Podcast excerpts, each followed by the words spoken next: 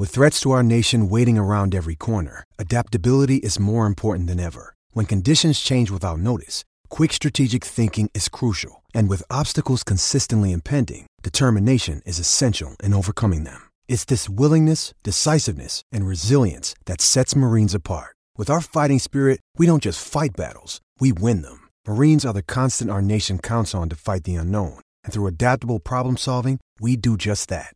Learn more at marines.com. Palmerbet on the edge of the box. Oh, it's a straight up screamer! Download our app today and enjoy straight up screamers this FIFA World Cup with great odds, great promos, and same game multi at Palmerbet. Gamble responsibly. For gamblers' help, call 1 800 858 858. Uh, yeah, I had been patient. I, I, was playing pretty good football in the reserves uh, all year. I won the goal kicking for the reserves comp and was full forward or forward pocket in the you know the te- the combined team of the year from that competition. So I had a pretty good year. I was pretty consistent there, and I just couldn't crack in. We lost like yeah three games out of nineteen or twenty. So mm. um, and as you know, when they lose one game in out of seven or eight, they're not going to make, change the side a lot. They're just going to tweak what they're doing from a strategic point of view. So there just wasn't any opportunity. I was playing pretty well. Um, the leadership group wanted me to tackle more and put more pressure on, which took me a while to get my head around. Um, I kind of saw my way of working to the team by kicking goals, but um, I really had to change my attitude with that. Um, was a point halfway through the year where the coaches wanted me to play, but the, the leadership group weren't that happy with my reserves form from a point of view of I wasn't tackling enough and stuff. So that was a bit of a wake up call. I think Adam Goodes was now in my life quite famously behind that because um, he was one of the ones that was vocal about I wasn't doing enough. And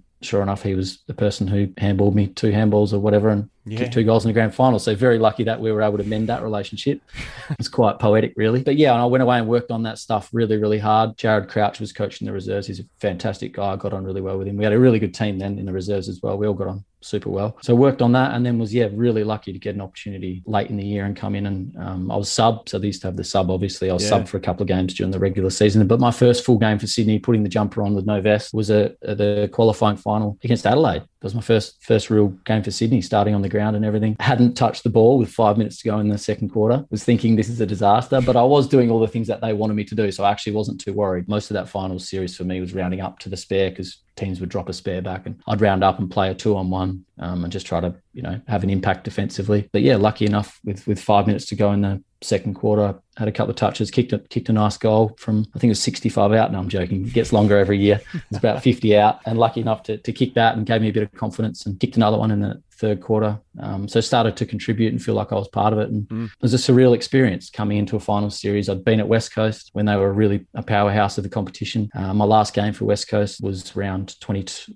then I think it was around 23 played pretty well on a half forward flank had 22 kick three and got dropped. So didn't get the opportunity to play in a final for West Coast. Um, they went over to Port Adelaide after that and lost. Chris Judd came back in that's why I got dropped so that's fair enough. But missed out on that opportunity. So was, had been around finals and been around success at West Coast and that amazing team and was just excited to be part of it. It was really surreal. Want to witness the world's biggest football game? Head to iCanWin.com.au, predict Australia's score with a crystal ball, and it could be you and a friend at the FIFA World Cup Qatar 2022 semi finals, all thanks to McDonald's. Maccas, together and loving it. TNCs apply.